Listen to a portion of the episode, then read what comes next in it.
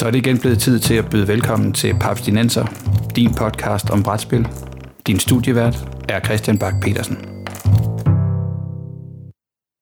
Velkommen til Paps Dinenser, din podcast dedikeret udelukkende til brætspil og moderne kortspil, på køl ved siden af Noget med Drager og Troldspejlet. Bag podcasten her står papskov.dk, den danske side om brætspil, fyldt med nyheder, anmeldelser, regelhjælp, artikler og anbefalinger til, hvad jeres næste brætspil kan være. Mit navn er Christian Bak petersen og med mig i Papsnenser Labyrinten sidder i dag Morten Greis og Peter Brix. Hallo! Hov, det var mig. Ja, hej. Vi skal i dag snakke det dansk designede spil Magic Maze. Og jeg har snakket med manden bag, Kasper Lapp, som har designet spillet, øh, og jeg glæder mig rigtig meget til at spille for, hvad han øh, fortæller om spildesign, omkring hvordan det er at være nomineret til øh, Spil i Tyskland, og øh, også ja, ikke mindst, hvad han ellers har øh, på beding af brætspilsting. Men, inden vi starter, der bliver lagt rigtig meget energi og ressourcer i at få brætspil til at se lækre ud. Altså hvis man for eksempel dykker ned i Magic Maze, hvilket man sjældent kan, fordi man er utrolig stresset om at flytte de der fire ludobrækker rundt. Men artworken på Magic Maze er faktisk virkelig, virkelig fed. Men så sidder man lige også en gang imellem med nogle spil, hvor man tænker, måske er spillet meget godt, men det ser ikke specielt underskønt ud. Peter, har du et, øh, et halvgrimt spil stående derhjemme, eller noget med nogle øh, lidt uimponerende komponenter? Ja, det har jeg. Øhm, jeg har øh, et spil, hvor komponenterne er sort-hvide, hvad der ligner tustegninger, lagt oven på øh, sådan nogle øh, skinnende lyseblå symboler. Øh, det er store lilla træskiver, du skal sætte klistermærker øh, af de her sort-hvid tegninger ovenpå. Øh, og et generelt meget øh, ufedt design. Øh, Catacombs hedder det. Ja. Øh, mm. i, I den første udgave, ikke i den nye tredje udgave. Øh, men til første udgave fra 2010, og det er øh, et af de grimmeste spil, jeg nogensinde har set. det er til gengæld super, super sjovt, men det er virkelig grimt. og, øh, men hvor, hvor, hvorfor, hvorfor er det grimt, Peter? Er det simpelthen bare fordi, at øh, de har haft deres øh, skillerede kusine til at tegne, eller har de brugt alle spillene på noget andet, eller er det en, en indie-udgivelse? Altså, altså, altså ham, der har tegnet det, han har jo et eller andet sted talent, bare på det der niveau, hvor at, øh, at jeg har tegnet en tegning kun med blyanter, og øh, øh, den skulle måske lige have, have været en tur igennem Photoshop og få nogle rene linjer, eller et eller andet. Få lidt sort til at highlight det. For eksempel. Altså, hvis, jeg vil gerne kunne tegne sådan her. Det skal, det skal ikke være noget øh, Men jeg vil nok ikke øh, bede nogen folk om at betale penge for det. Jeg vil nok bare lægge det på Facebook eller en af mine rollespilsnoter. Okay, cool. Hvad med dig, Morten? Har du øh, noget, som øh, er sådan et, øh, lidt, lidt, lidt særligt, eller har en helt, øh, en helt, helt unik streg? Uh, unikke streg? Ja, det, det, det har jeg. Altså, jeg har mit øh, run, øh, Run Zombie Run for det russiske zombie-spil, øh, som bare har en grim streg. Men, men jeg har især en streg. Øh, men, men, øh, men hvad skal jeg sige, der hvor jeg egentlig sådan, hvad skal jeg sige, synes det begynder at se grimt ud, det er sådan nogle af de der spil, der kommer fra de der sådan, øh, uh, mellemstore, altså mellemstore udgivere. Jeg tænker sådan noget som Stronghold Games og Twilight Creations. Uh, fra det ene, der har jeg Space Cadets Away Missions, uh, som bare øh, hvad skal jeg sige, kæmpe kasse fyldt med plastik og ting og sager, og så synes jeg bare, at tegningerne generelt er grimme. Øh, det er også dem, der er med til at udgive Terraforming Mars, hvor man også sådan siger, nej, fedt spil og lækre ting, og så er der bare nogle af tegninger på korten, hvor man står sådan, øh, hvor man står sådan, say what? Og, og, og det samme problem, jeg har med Trial Creation, som er dem, der har lavet Zombies, tre, uh, udråbstegn, udråbstegn, udråbstegn, yes. Humans, udråbstegn, udråbstegn, udråbstegn, uh, og diverse andre, og der er altså flere af, af deres spil, Øh, godt være, de forelsker sig i noget øh, tegner, eller hvad det er, men vedkommende altså, har mere sådan den der uncanny valley-effekt på sine personkarakteristika, øh, som man står sådan, uh, jeg kan faktisk, altså, det er ikke fordi, det er zombie, jeg ikke kan lide at kigge på det, det er bare fordi, det er grimt. Oh, og, ja, og så, så har jeg, hvad skal jeg sige, øh, så har jeg fornøjelsen af at, til at møde nogle amatørdesignere, øh, som har lavet deres første spil, og og med tusser og andet har tegnet bræt og fået deres bedste ven til at lave forside tegning. Det er, det er lidt et problem. det, det er okay for en prototyp, men når de står og siger, nu er det her spil ved at være klar til udgivelse, og man står sådan og tænker, jeg kan altså godt se, at jeg tegnede det her med tusser, hele, hele det der store blå havfelt der, ikke? hvor jeg bare kan se en eller anden sidde med en tus frem og tilbage, frem og tilbage. og, og, det kommer med, og det værste er, at det kommer med på trykket, de står med den der æske, og man kan sådan se ting, ikke? Og man står sådan lidt, altså i, de her, i disse tider her, hvor det er sådan relativt let at, at lave ting på en computer, der bare ser lidt pænere ud, og, og hvor det og hvor, hvad skal jeg sige, hvor de seriøse forlag øh, bruger relativt mange penge på at hyre tegnere og kunstnere osv., så bliver man altså nødt til at lave noget, der ser pænt ud, fordi det kan godt være, det er et fint spil, men brætspillet har altså også et æstetisk element i sig, øh, eller også så skal de bare konkurrere med alle de flotte spil, og det er også en, en væsentlig pointe, fordi man står sådan, skal jeg spille det her virkelig pæne spil, som er godt, eller skal jeg spille det her grimme spil, som sikkert også er godt. Uh, okay, det er en strømmand, men, men det, det, det, det man, de der valg, man nogle gange havner i, og det får sgu en til at fravælge nogle titler, som måske ikke burde have været fravalgt. Ja. Da, da du sagde Uncanny Valley, Morten, der fik mm. det mig faktisk til at tænke på et andet spil, som øh, langt hen ad vejen er flot, men så har det en enkelt komponent, der er grimt. Jeg tænker på Flashpoint Fire Rescue. Ah, ja. Som, som, som faktisk er, jeg synes, spillebrættet og, og hvad man flytter rundt på, det er ret pænt. Men, men ham, der tegner ansigter til det spil, yep. han kan tegne et halvt ansigt. så spejler han det. ja, og det, ja, jeg ved ikke, om det er den samme, der har lavet Police Precinct artworket, men... Det er det. Ja, godt. Fordi at... han, han rammer direkte ind i sit forsøg på at lave det der fotorealisme, øh, og det virker bare ikke. Det giver den der sådan uh, uncanny valley-effekt igen, som gør, at det bliver pludselig bare ikke rart at kigge på. Det bliver grimt at kigge på, uh, eller forkert ja. at kigge på. Ja, mere forkert. Ja. Også lidt grimt. Men mest forkert. Ah, men altså, nu har, jeg, nu har jeg jo sendt jer nogle billeder af, fra mit det grimmeste spil, og de kan også noget med nogle ansigter. Synes I ikke? Jo, jo, jeg synes, jeg, jeg synes det, at de ikke kan noget. Nå, spil, spillet hedder Familienbande, og er et, øh, han, jeg tror vel, han er vel egentlig italiener, ham der hedder, han hedder Leo Colvino, og har lavet en del spil, ham der designede det.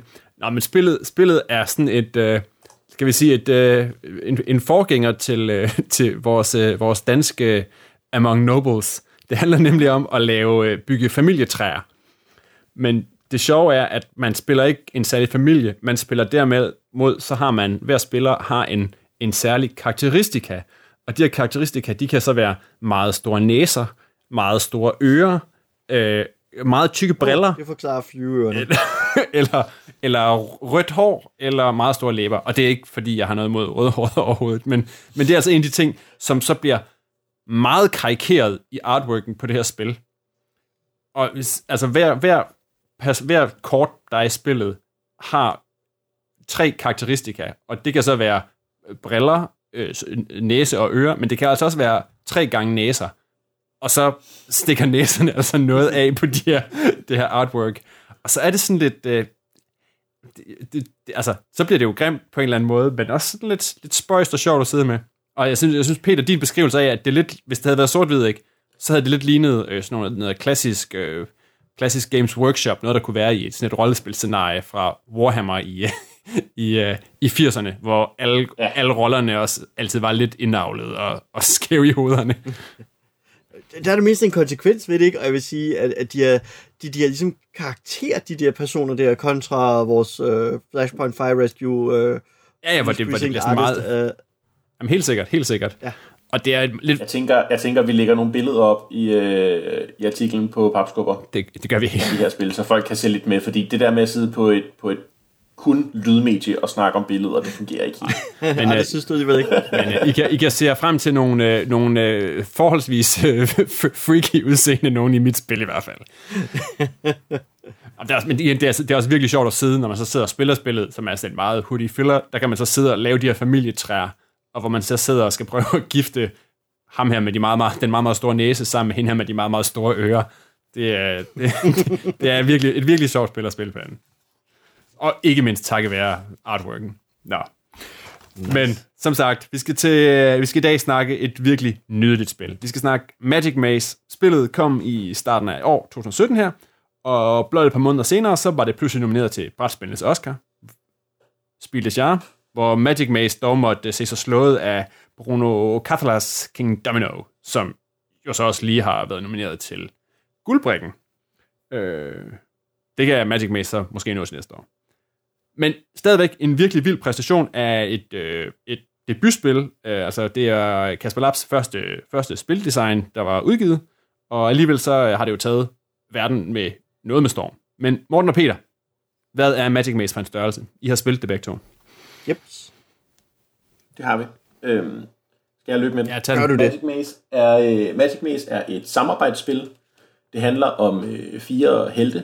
Øh, de fire helte, vi kender fra øh, Hero Quest, øh, som har været en tur nede i en dungeon. De har mistet alt deres udstyr. Det er lidt noget hø. Nu skal de have noget nyt udstyr. Hvordan får man fat på det, når man ikke har nogen penge? Man går selvfølgelig i et indkøbscenter og stjæler det hele. Et fantasy indkøbscenter. Et fantasy indkøbscenter, lige præcis. Fordi det ved vi jo alle sammen. De findes. Fantasy Costco, where all your dreams come true. Øhm, men udover det, så øh, det man ligesom gør i spillet, det er, at man starter på en brik ind i midten af, af, af det, der kommer til at blive ens øh, spilområde. Øh, der har man sine øh, små ludobrik-agtige figurer. Man, de er i fire forskellige farver. Hver farve har et felt på en anden brik, man ikke har set endnu, de gerne vil hen på. Øhm, og og det, det lyder sådan set meget nemt. Man rykker den rundt for at komme derhen. Der er så her første gimmick kommer ind. Fordi hvis øh, Morten og Christian og jeg sidder og spiller, så har vi hver især nogle actions, vi må gøre. Det vil sige, de actions, jeg må gøre, kan fx være, at jeg må gå op og til højre. Morten må så gå til venstre og teleportere, og Christian må så øh, gå op og ned ad trapper og åbne døre og gå den sidste vej. Og det må vi så med alle fire karakterer. Vi styrer ikke, vi styrer ikke barbaren, vi styrer ikke troldmanden, vi styrer dem alle sammen med de mus, vi har.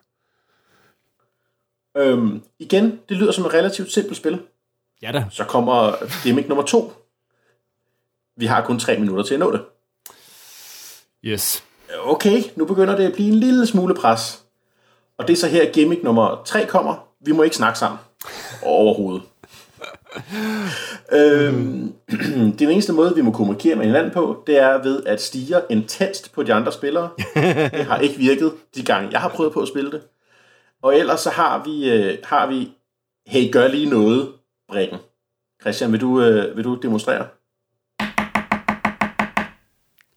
Netop. Man hammer den i bordet foran den spiller, man gerne vil have, skal gøre noget. Og lad, skal, vi, skal vi lige gøre det helt klart. Der er ingen mennesker, der nogensinde har arbejdet bedre under pres af, at der sad nogen og tappede en overdimensioneret ludobrik for næsen af dem. Ingen. Ej, men den er skis med sjov, og så hammer ned i bordet, og det er sådan lidt... Altså, jeg har da oplevet folk nærmest, hvad skal jeg sige, gå efter den, bare fordi det var sjovt at genere de, eller øh, forstyrre de andre medspillere, ikke? Og sådan, vi er altså et hold, der skal gøre det her. Ja, ja, men det er sjovt at bang, bang, bang, bang ned i bordet, altså det... det, det er en fantastisk øh, gimmick nærmest, eller mekanik i spillet, den her tap-tap-tap-effekt. Ja. Ja, jeg er helt enig. Øhm, det, er så, det er så grundspillet. Øhm, så kommer der flere og flere twists på reglerne, øh, der gør det sværere og sværere efterhånden, så man, man ligesom kommer i gang. Men, ja, Man kan ligesom spille er flere, ligesom man kan spille flere scenarier, ikke? Hvad er der? 17 ja. scenarier i grundæsken, eller sådan noget. Det lyder meget rigtigt. Og, og, og hver app introducerer en ny regel. Så, så, så første gang er det, at ikke nok med, at du skal finde det her udstyr, så skal du også ud af øh, indkøbscenteret bagefter, mens alarmerne går. Ja. Tredje regel er, at øh, hver gang, at øh, Ja, der skal der, så er der man kan pludselig komme forskellige... felter, der gør, at man må, vente, man må vende timeglasset. Men når man så gør det, så skal du også give din rolle videre til næste, altså så, så alle får en ny ting, de må. Ja. Hvilket bare gør det ekstra komplekst, og sådan kører det bare derud. Det skal siges jo, at, at en af de andre ting, det er, at man, der, der er lige nogle enkelte breaks i de her spil, ikke, hvor man godt må tale. Nemlig, når man vender mm. det her timeglas, som hele tiden kører tre minutter. Og hvis man tiden løber ud, så har man tabt spillet sammen. Men rundt omkring på, på, på kortet, som man afdækker, der er der sådan nogle felter, som gør, at man må vende timeglasset. Og i perioden, man, fra man har vendt timeglasset til en spiller er begyndt at rykke igen, der må man tale sammen og sige, Hvorfor forstod du det ikke? Hvorfor rykkede du ikke op på rulletrappen, dengang jeg sad og bankede den her ned i bordet foran næsen af dig? Hvad er det, du ikke forstår? Eller, eller den slags. Øh, Ja. også enormt stressende. Men som sagt, der er jo som sagt max, øh, max fire af de her timeglasvenner, det vil sige, spillet tager, hver runde tager max 12 minutter, hvilket jo er en, en fantastisk øh, overskuelig størrelse. Øh, men hvad, hvad siger du, Morten? Du har også spillet det. Øh, Ja. Hvordan, er, hvordan øh, spiller stressfaktoren ind på dig? Øhm, den er ikke så slem, synes jeg faktisk. Uh, altså, det her spil er jo et, der får mig meget til også at tænke på Escape Cursed Temple, hvor man jo real-time må rulle sine terninger for at generere de effekter, man skal for at komme ud af templet. Der er ligesom nogle sjove ligheder mellem det her Magic Maze. Uh, og det synes jeg heller ikke er så specielt stressende. At jeg oplever ikke, øh, hvad skal jeg sige, uh, spillet som specielt stressende uh, egentlig. Jeg synes, man meget hurtigt kommer ind i et flow. Men det, jeg til gengæld synes er sjovt, det er den der, når man må vende timeglas om, fordi jeg tror, det er det eneste spil, hvor jeg har oplevet det der sådan, kollektive suk, når alle, nu må vi godt snakke sammen, og nu skal vi snakke sammen, fordi vi skal lige koordinere, hvor skal vi hen, og vi skal derhen, vi skal derhen, og så skal vi få den gule op ad trappen, og derover og så videre. Altså, der er nogle fede oplevelser i den måde, tid fungerer på i uh, det, fordi jeg synes, man kommer ind i flow, hvor man ikke bliver så stresset tiden, så meget som, at den bare, når man får lov at vende den om, og får det der snak, og det der kollektive suk, og så tilbage i spillet igen. Så, så det er mere den der rytme, jeg synes er fed. Ja, man kan sige, det sjove er jo også det der med, at, at det kræver, at der er en spiller, der rykker hen på det her, nu må vi vende timeglasset felt, som jo ja. alt hver kun kan bruges én gang. Det vil sige, det kan godt være, at ham, der er tættest på, han er fuldt fokuseret på at rykke brækkerne de rigtige steder hen.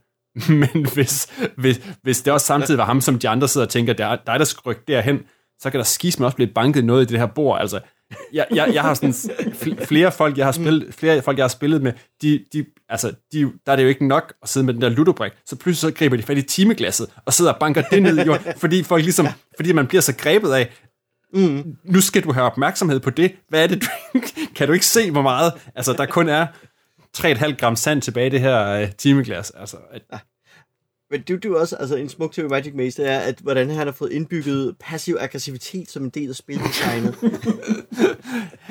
ja, det der, det der, jeg rykker, jeg rykker min brik to felter til venstre, fordi jeg har planer om, den skal derhen.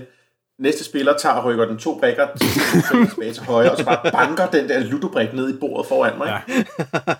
ja. Og, og så det der med... Fordi han har altså set et eller andet, jeg ikke har set, og så, det, så går man først i panik. Hvad er det, jeg ikke har fået øje på? Ja, ja, præcis. Mm. Og imens ja. så står barbaren over i et hjørne og samler støv, selvom han burde piske ned i den anden ende af det, fordi man sidder og fokuserer på, på det. Mm. Øh, ja, fordi den tredje spiller, der ikke er involveret i den der lille for, han laver jo ikke noget andet imens.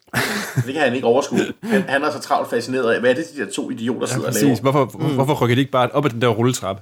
Fordi det er jo det, det der med, at de der, der er de der små moves, altså, hvis det nu bare havde været nord, syd, øst, vest, så ville jeg næsten kunne, altså, det ville være, det, det er en ting.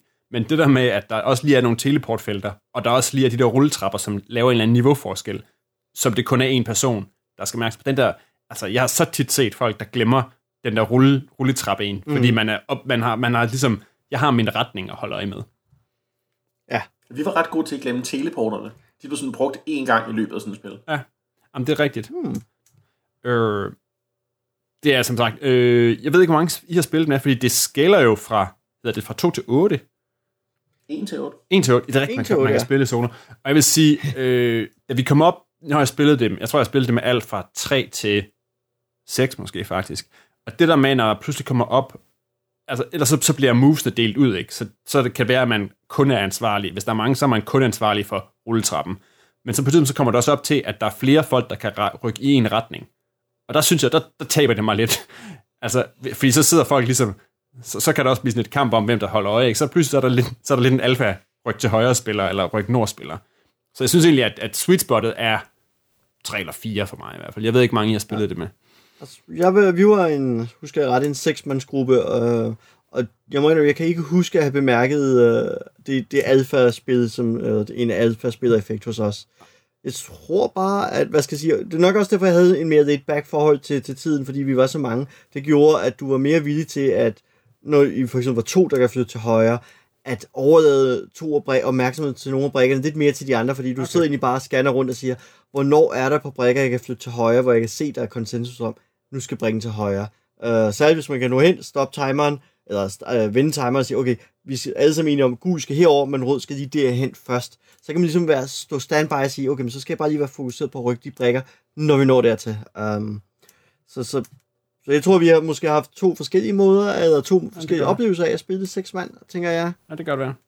Ja. Øh, jeg vil sige, øh, en af de andre oplevelser, jeg har haft, det er, at, at det er et, et spil, som er virkelig nemt at introducere folk til. Fordi reglerne, altså kortet folder sig ud inden fra, fra midterfeltet, og man skal kun holde øje med én ting, og så skal man lige, reglerne kan forklares på to og et halvt minut, og så er det en meget, altså så meget, hvis ikke det er en stressende oplevelse, så er det i hvert fald en meget intens oplevelse med det samme, altså man er på, og der, man sidder ikke og skal vente på, at det bliver ens tur, fordi alting bliver rykket samtidig. Så jeg havde det for eksempel med til en, øh, hvad har det været til en, øh, en sommerfrokost, øh, på mit arbejde, og der kunne man med det samme lige finde det frem, og så kunne man tage en runde midt mellem øh, øh, hovedret og dessert, og der spillede jeg nemlig med nogle folk, som ikke havde kendt andet end, spillet andet end, end, end quizspillere og, og Matador. Og da jeg så kom tilbage efter sommerferien, så var der en af dem, der kom hen og sagde, jeg, skulle, jeg har virkelig tænkt over det der spil, vi spillede til, til sommerfrokosten mm. før, og jeg tror, jeg tror det, det kunne jeg gerne spille med mine børn og et eller andet, så, så altså, der, der, der har det altså også, det har, den der med, det har en meget direkte involverende effekt på folk, der spiller det, og det er nemt at forklare. Fedt. Øh, det er jo fedt at høre. Jeg ved ikke, var der nogen af jer to, der var involveret, fordi øh, det, var jo, det er jo et spil, som, det har vi måske endda nævnt i en tidligere episode, som startede på øh, som et, øh, som et festivalspil. Er der nogen af jer, der har været involveret dengang, at øh, ja, det først var som et designbrætspil, som blev designet på festival, og så siden var en del af festivals konkurrence, hvor det jo faktisk vandt? Nej, det var ikke øh, et år, jeg var involveret i hvert fald. Jeg var heller ikke involveret i UND år. Okay. Men det er ikke så mange år siden, øh, og så det er jo gået, det er jo gået virkelig stærkt fra, at Kasper først kom på ideen, eller havde ideen med på festival, lavede et spil, vandt året efter, og så, ja, bum, pludselig så er man nomineret til Spilles, ja. Ja. Men øh, som sagt, lad os øh, høre, hvad Kasper selv har, fordi som sagt, for et par dage siden, der snakkede jeg med, med Kasper, og øh, vi kommer rundt om ja, spillets historie. Det synes jeg, helt vanvittigt imponerende salgstal, også øh, hvilke planer Kasper han har med Magic Maze, og med andre spildesigns, som han øh, pt. går med. Lad os høre.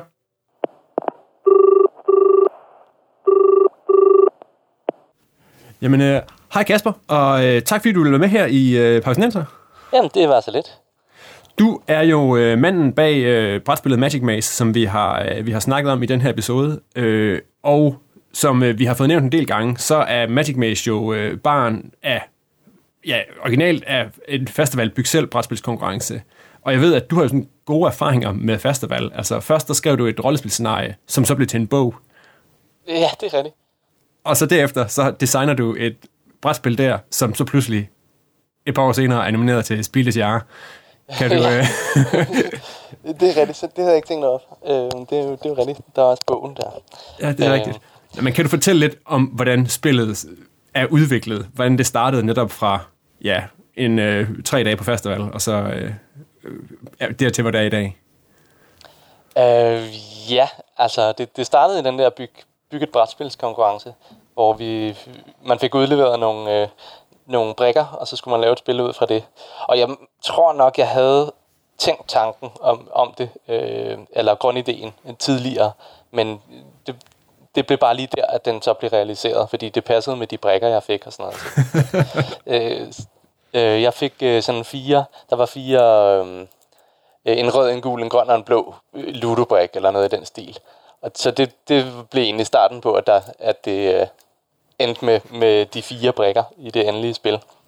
Øhm, og øh, først var det tænkt lidt som et gimmick-spil. Sådan, jeg, jeg vidste ikke helt om, om øh, eller jeg regnede ikke med, at det var sådan noget, der ville, ville, ville holde. Altså jeg tænkte, det var sådan noget, der, der ville være meget sjovt i fem minutter, og så, så var det og det. Hvad, og hvad var det gimmicken, du tænkte? Var det, var det det der med, at man skulle være stille, eller det der med... Nej, man ikke... gimmicken var det med, at man skulle bevæge øh, brækkerne i fællesskab. Altså, man havde en retning hver. Ja, det var okay. sådan det helt grundlæggende.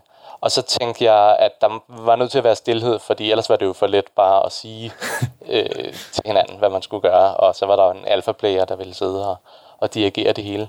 Okay. Øhm, Men man kan sige, at den gimmick, den, øh, den overlevede så. ja, ja, ja, for det viste sig jo at være, være ret sjovt.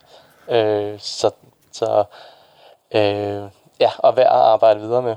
Okay, og det var i 2014, ikke, at ja, det var du var det. med først. Og så havde du den med i brætspilskonkurrencen, altså sådan den lidt store konkurrence, hvor man har kommer med et, et forberedt spil og har med på festival ja, året lige, efter.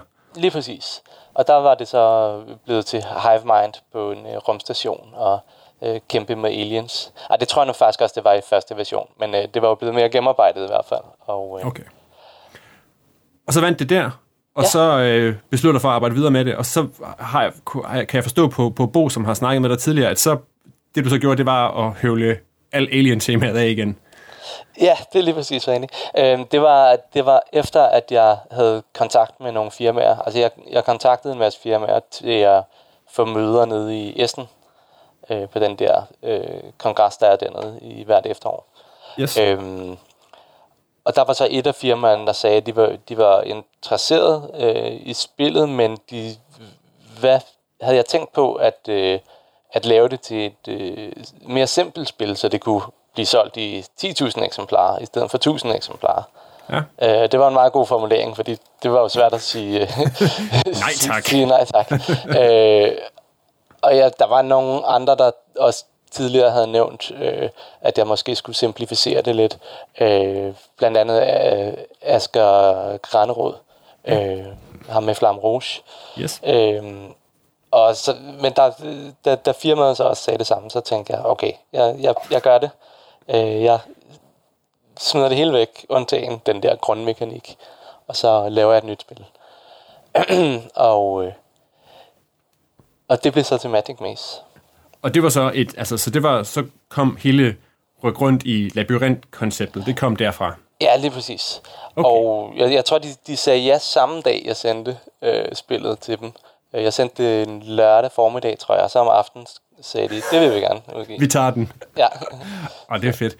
Ja, fordi det er jo sådan noget, jeg synes er interessant. Du siger det der med, at, at du havde nogle aftaler, eller du kontaktede en masse firmaer, øh, og havde det med på S'en og sådan noget. Kan du forklare lidt om det? Fordi vi, har- jeg fornemmer meget, at vi i Danmark har set et ret aktivt og meget engageret brætspilsdesignmiljø, men alligevel, det der med at få det bragt ud over hobbyplanet og få fat i nogle firmaer, hvor, hvor nemt eller svært var det for dig med, med Magic Maze?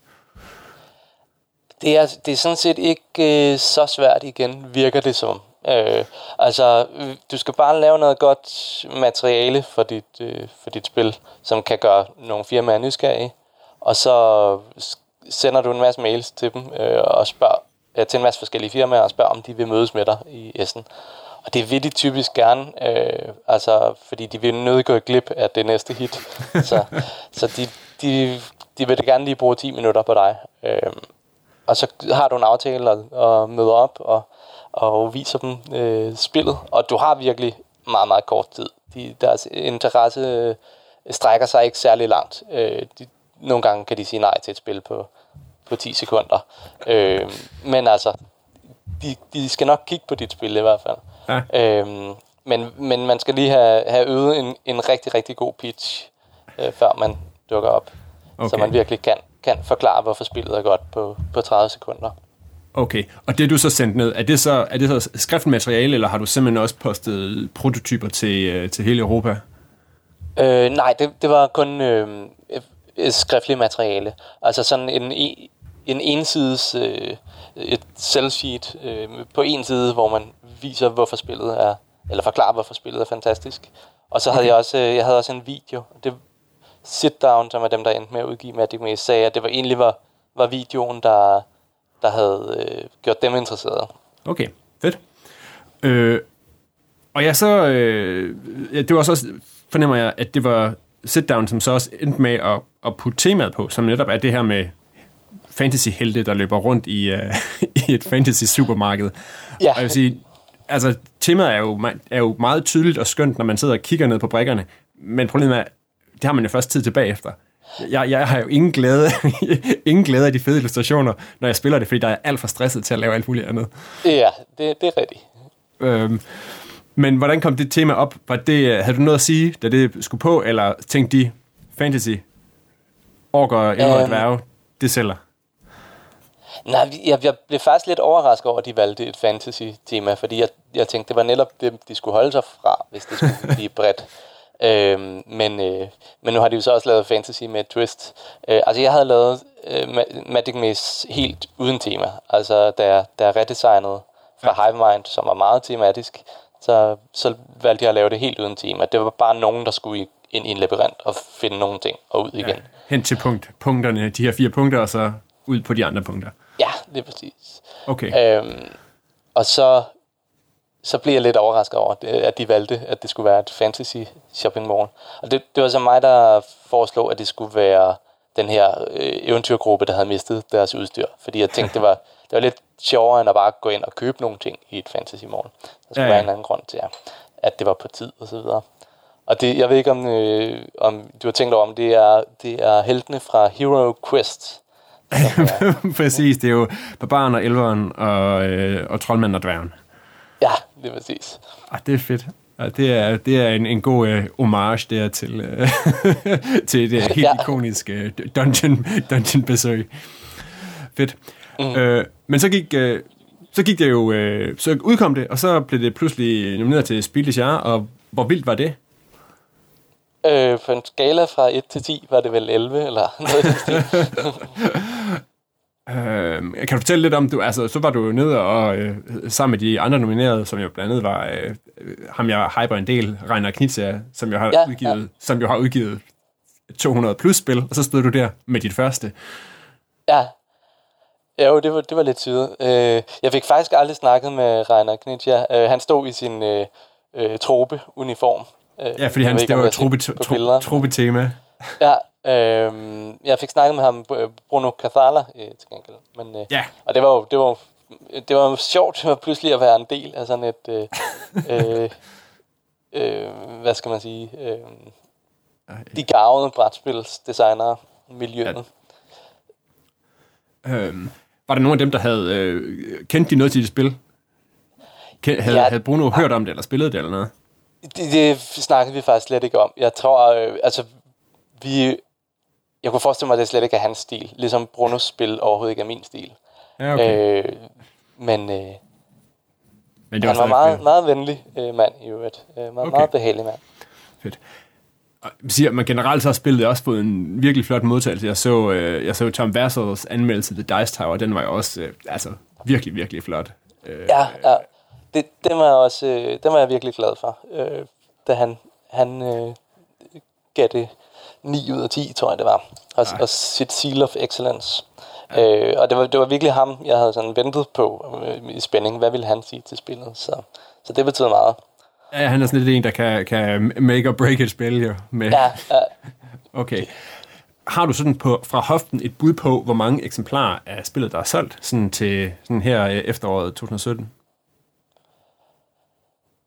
Jeg ved det ikke helt. Øh, altså, ude i hænderne på folk er det måske 40.000 eller den, noget i den stil. Shit, mand. det er også et godt tal. Ja, ja, det er en del. Ej, det er fedt. Men Kasper, kan du fortælle mig lidt om, hvad der så er på vej? Fordi øh, vi har hørt rygter om en udvidelse, og øh, blandt mine, mine brætspillende venner, som jeg spiller Magic med sammen med, der er der sådan lidt sådan, jamen, hvordan kan man udvide det? Vi, vil- vi vil vide det. Kan, er det noget, du kan løfte sløret lidt for? Eller der er også noget med, at der er nogle andre versioner på vej? Øh, ja, altså udvidelsen, den første udvidelse, der, den handler om vagter. Øh, Ja. så, så der er nogle øh, security guard, som dukker op på bestemte tiles. Øh, den, selvfølgelig de tiles, hvor der er items. Og øh, så skal man have flyttet dem væk. Men de må aldrig være på samme tile som en, øh, en helt. Så det bliver sådan en øh, lidt mere puzzle-agtig ting. Okay. Øhm, og så det, dem, altså, skal man, det, dem skal man selv sidde og flytte med os? Altså, Ja, man man flytter dem, ligesom dem man styrer figurerne? Ja, lige præcis. Aha. Øh, og så er der lidt forskellige typer af dem. Og så får heltene jo også nogle nye special abilities af forskellige art. Okay. Altså lidt ligesom, når, øh, når øh, barbaren skal smadre sikkerhedskameraer, eller dværgen skal igennem særlige huller i... Eller er det mere noget, de kan? Ja, det er mere noget, de kan. Altså, nu, barbaren kan så smadre vægge, og dværgen kan åbne sådan nogle øh, veje igennem øh, ventilationsskakterne, så han kan lave sådan en passage fra hvilken som helst sted til hvilken som helst sted, som alle kan gå igennem. Okay. Spændende. Øh, og elveren kan begynde at rykke lidt rundt på, på øh, tegnesene. Og altså så troldmanden... lagt. Ja, ja. Og Uh. troldmanden øh, får en hel masse forskellige magier. Øh, så der, der får man to tilfældige magier til hvert spil. Så det gør også hvert spil lidt forskelligt. Nej, det er, også, det er faktisk også meget Hero Quest-agtigt, det der med at have et par forskellige magier, inden man skal afsted. Ja, det er rigtigt. Det havde jeg ikke tænkt over. Det, det er rigtigt. Okay. Og så er der nogle andre udgaver også på vej, udover en udvidelse til, til standardsættet, som er, er ude. Det er der nemlig. Der er en øh, børneversion på vej, som, øh, som jeg udvikler på. Øh, Okay. Den skulle gerne komme til, øh, til foråret. Okay. Og øh, hvad, hvad, er der, hvad er der ændret i forhold til originalen? Altså, det er... Jeg har valgt ikke at lave bare en simplificering af originalen. Jeg har lavet et, et andet spil, øh, kan man sige, men med, selvfølgelig med den samme grundmekanisme.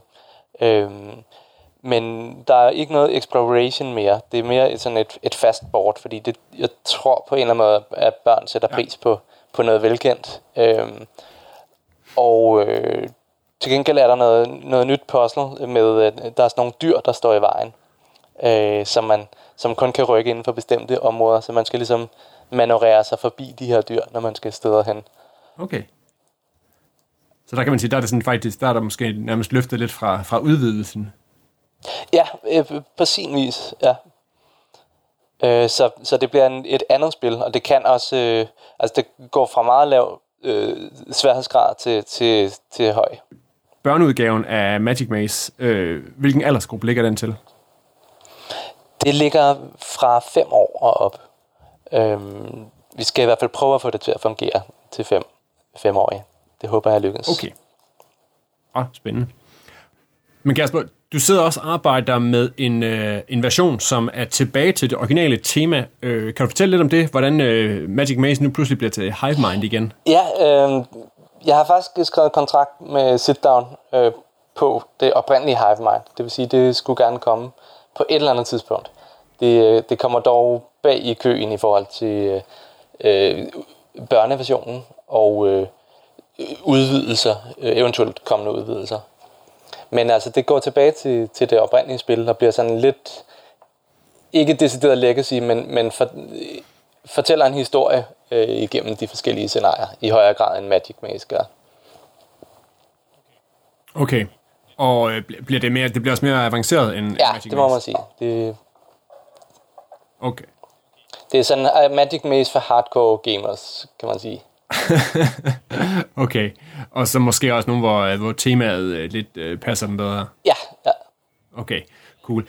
Hvad, øh, har du ellers noget, som du går og arbejder med, sådan brætspilsdesign-wise, eller er hele dit, øh, alt dit øh, kreative brætspils-output, er det dedikeret til, til Magic Maze? Øh, ej, jeg arbejder på mange, mange forskellige brætspil. Øh, og li- lige nu der sidder jeg og laver selvseeds til at kunne kontakte nogle øh, udgivere øh, om, omkring møder i Essen. Okay. Øh, det kommende her til efteråret. Okay, så, så du er så langt med nogle af spillene, at du er, du er parat til at, Ja, at pitche jeg, dem? jeg har talt, jeg har syv spil, jeg skal have øh, pitchet. Okay, og man kan sige, det er også en, øh, det er en, øh, en, en meget god øh, ballast at komme med at sige, jamen, det var mit første spil, det var nomineret til, til Spil Jahres.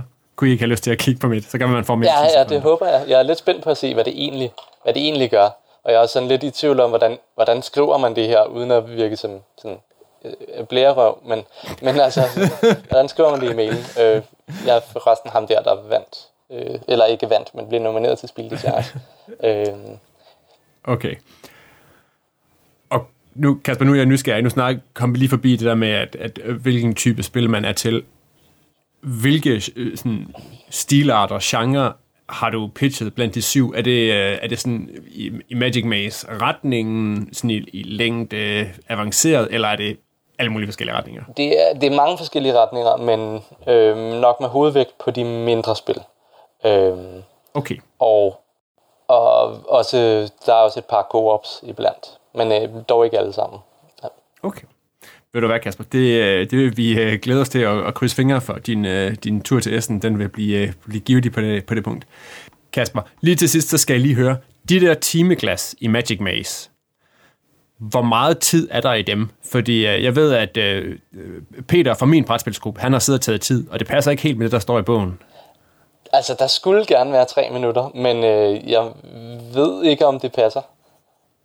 Jeg tror, jeg tror der er folk på, på Board Game Geek, der simpelthen debatterer alt efter, hvilken udgave man har fået. Der er der nogen, der kun er to og et halvt minut i, og så er der nogen, der har flere, Ja, mere tid i. Det er jo slet ikke noget, Jeg tænkt tror, over. jeg tror, de var ret dårlige, de timeglas, de fik øh, sendt med i den første version.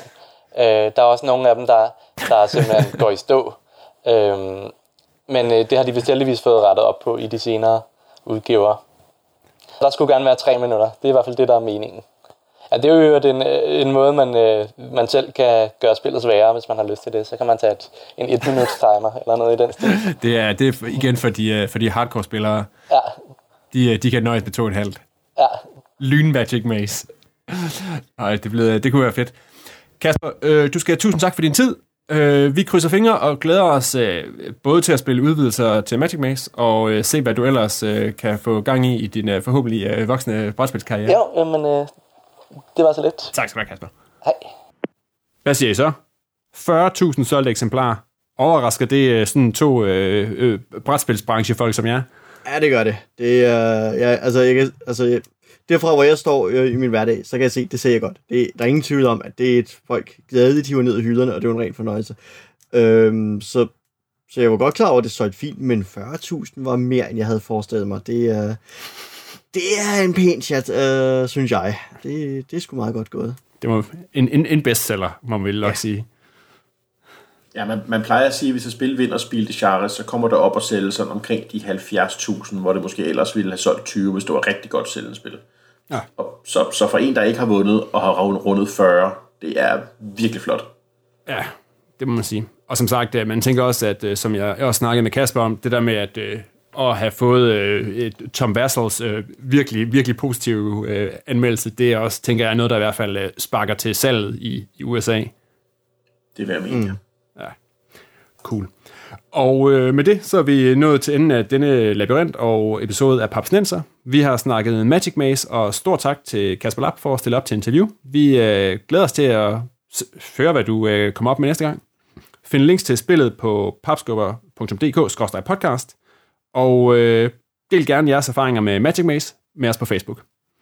Hvis du har input eller indspark til udsendelsen, eller bud på andre danskdesignede spil, eller danske spildesignere, vi skal snakke med, så send en mail til papsnenser,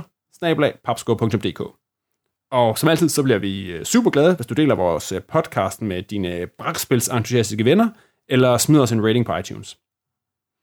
Det var alt for denne gang, og sammen med mig i Fantasy-supermarkedet sad Morten Greis og Peter Brix. Papsnenser er produceret af Bo Jørgensen og Christian Beckmann, jeg hedder Christian Bak petersen og på vegne af Papsnenser kan jeg ikke gøre andet end...